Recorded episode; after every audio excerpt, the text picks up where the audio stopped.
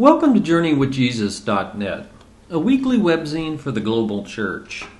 I'm Daniel B. Clendenin. My essay this week is called Paul at Athens A Few People Believed. It's based upon the lectionary readings for Sunday, May 29th, 2011. In the epistle for this week, we read the words of 1 Peter 3:15. Always be prepared to give an answer to everyone who asks you to give a reason for the hope that you have. But do this with gentleness and respect.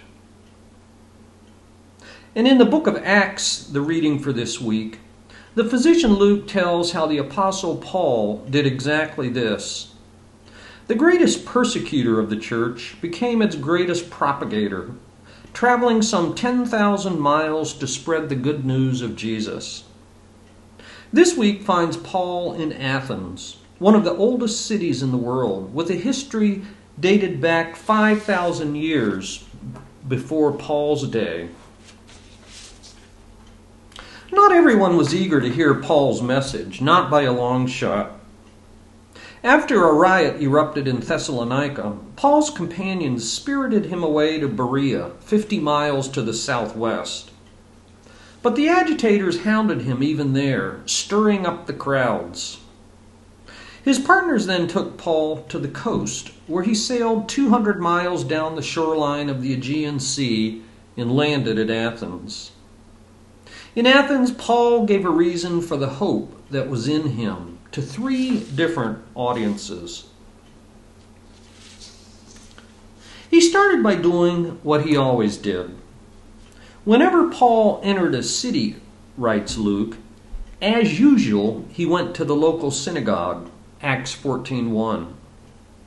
He did this in Salamis, Pisidian Antioch, Iconium, Berea, Corinth, and Ephesus. When he entered Thessalonica, says Luke, he went to a synagogue as was his custom. 17:2.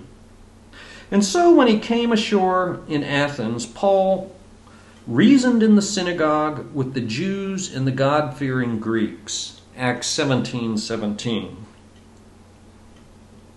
For the first few decades after Jesus, the emerging Christian movement was seen as a Jewish sect by the Roman authorities.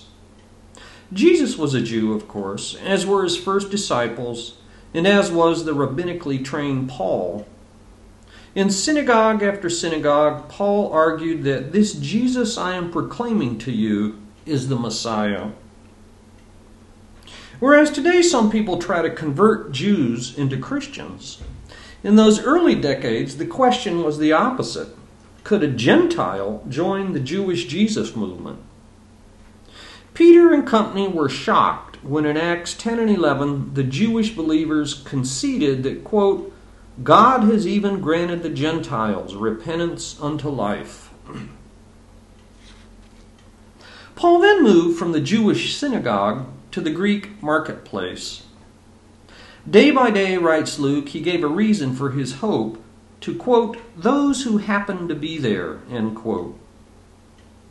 500 years before Paul, the Athenian Agora was the center of civic life.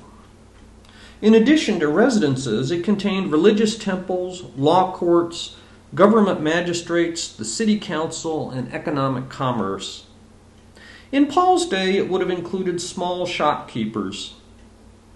Since 1931, the Athenian Agora has been excavated by the American School of Classical Studies at Athens. In the Agora, Paul engaged a group of Epicurean and Stoic philosophers who ridiculed him as a spermologos, or a seed picker. Translators struggle to make sense of this slang word. A word perhaps originally used of birds picking up grain, then of scrap collectors searching for junk and then may be extended to those who snapped up ideas of others and peddled them as their own without understanding them. And finally, it probably meant any bum or ne'er do well.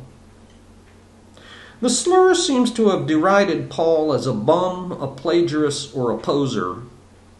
Whatever the meaning, Paul's audience was not impressed when he preached about Jesus and the resurrection. In their view, he advocated inferior foreign gods. After the Agora, Paul went to a meeting of the Areopagus. The Areopagus was both a place and a group. It's a small rocky hill northwest of the Acropolis in Athens. More importantly, the Areopagus was the most prestigious council of elders in the history of Athens, so named because it met on that site. Dating back to the 5th and 6th centuries before the Common Era, the Areopagus consisted of nine chief magistrates who guided the city state away from rule by a king to rule by an oligarchy, which in turn laid the foundations for Greece's eventual democracy. Across the centuries, the Areopagus changed so that by Paul's day it was a place where matters of the criminal courts, law, philosophy, and politics were all adjudicated. The intelligentsia invited Paul to preach his new teaching and his strange ideas. Paul met them on their own ground, quoting two poets the Cretan poet Epimenides from 600 BCE, that in him we live and move and have our being, and then the Greek poet Aratus from 315 to 240 BCE, a Stoic of Cilicia Quoting his words, We are his children. Paul's message of the resurrection elicited a lukewarm response. Some people sneered, while others said, We want to hear you again on this subject. And so, says Luke, Paul left and went to Corinth. Luke ends the story by saying that a few people believed, including Dionysius, a member of the Areopagus, a woman named Damaris, who is otherwise unmentioned in the New Testament, but is believed by some to have been the wife of Dionysius, and, writes Luke, a number of other women. Luke has already twice observed that many prominent women had joined the Jesus movement. Acts 17:9 and 17:12. At our worst, we Christians have isolated and insulated ourselves from our culture's mainstream. We can be inward looking, self absorbed, self important, and cloistered. Instead of engaging people at our contemporary synagogue, agora, or areopagus. A pastor friend once described to me a parishioner whose child had gone to Christian schools for so long that he could barely function in the real world. And another pastor lamented to me that at his annual denominational meeting, the delegates were merely, quote, talking to themselves, end quote. But at our best, Christians have followed Paul's example of living, learning, and sharing the gospel in the marketplace of ideas, in bars and boardrooms, as well as in basilicas, in university lecture halls, as well as in church fellowship halls. In an outward centrifugal movement modeled after Paul at the Areopagus, believers have engaged real people where they really live, work, and think in order to gain a hearing for their strange ideas about repentance, rebirth, and the resurrection.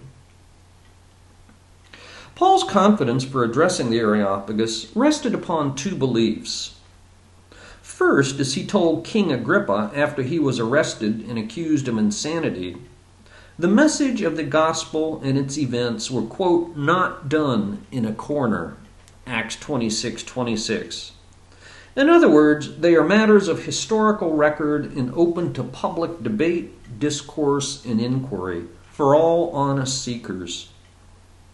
For that reason, the Areopagus was the most natural and fitting of venues for Paul. Second, as Paul preached to the Athenians, he believed that God made the world and everything in it, and that every single person was God's offspring. In his mind, there's no person or sphere of influence outside of God's care and concern. All of so called secular life, and not just the sacred realms, are spheres of God's loving presence, or at least potentially so. Law, literature, medicine, education, arts, business, government, science, quite literally anything and everything. And so Paul viewed the venerable Areopagus as just another place where the Lord of all creation had gone before him and was already present. Indeed, said Paul to the Athenians, he is not far from each one of us.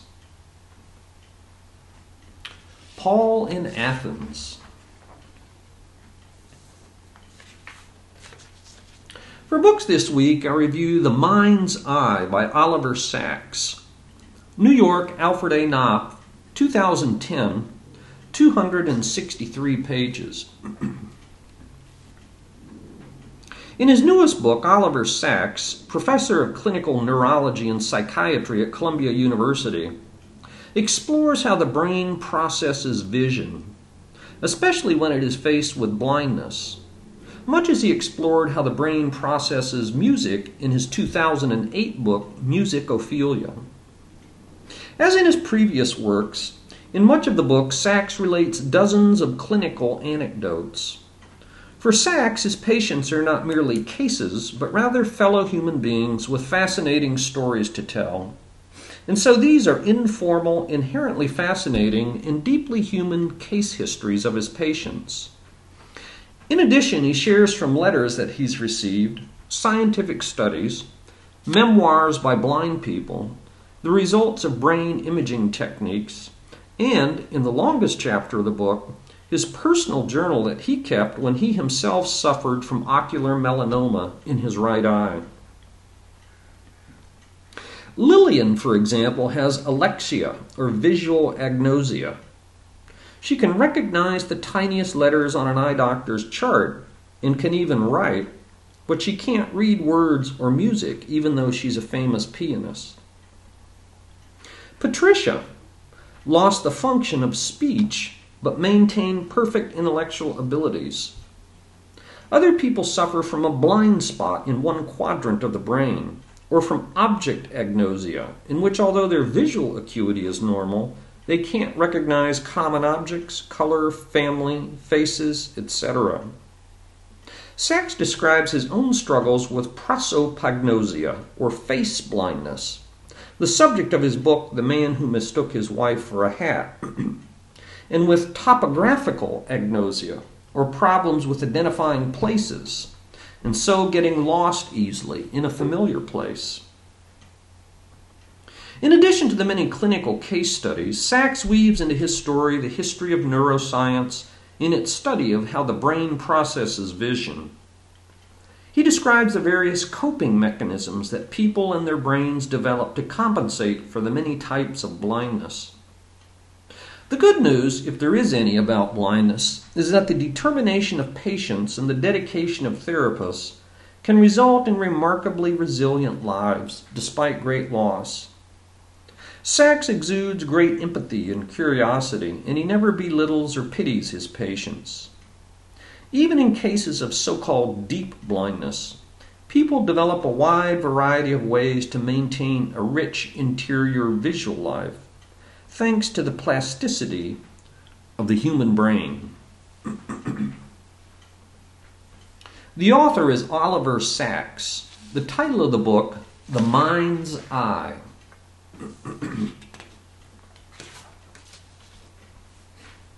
For film this week, I review Of Gods and Men from 2010, a movie from France.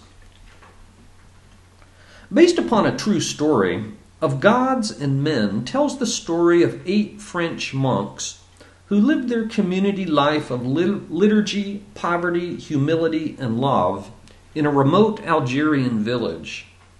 They garden, tend bees, sell their honey in the local market, and offer rudimentary medical care to everyone who needs it. The Muslim villagers love them and invite them to their own parties. You are the branch on which we stand, says one Muslim woman. When Muslim fundamentalists murder a little girl, and then some Croatian workers, The government insists upon protecting the monks with military might. They refuse on principle. Then the jihadists come and want their medicine, which the monks don't refuse. With their lives clearly endangered by both the government and the jihadists, they must decide whether to stay or to leave, and why. Of Gods and Men won the Grand Jury Prize at the Cannes Film Festival and was nominated for 11 César Awards, the French equivalent of the Oscars. The movie is in French with English subtitles. A wonderful film that I highly recommend of Gods and Men. For poetry this week, we've posted a short poem by George MacDonald. George MacDonald lived from 1824 to 1905. The title of the poem, The Grace of Grace. Had I the grace to win the grace of some old man in lore complete, my face would worship at his face, and I sit lowly at his feet. Had I the grace to win the grace of childhood, loving shy, apart, the child should find a nearer place and teach me resting on my heart. Had I the grace to win the grace of maiden living all above, my soul would trample down the base that she might have a man to love. A grace I had no grace to win knocked now at my half open door. Ah, Lord of glory, come thou in. Thy grace divine is all and more. The Grace of Grace by George MacDonald. Thank you for joining us at JourneyWithJesus.net for Sunday, May the 29th, 2011. I'm Daniel B. Clendenin.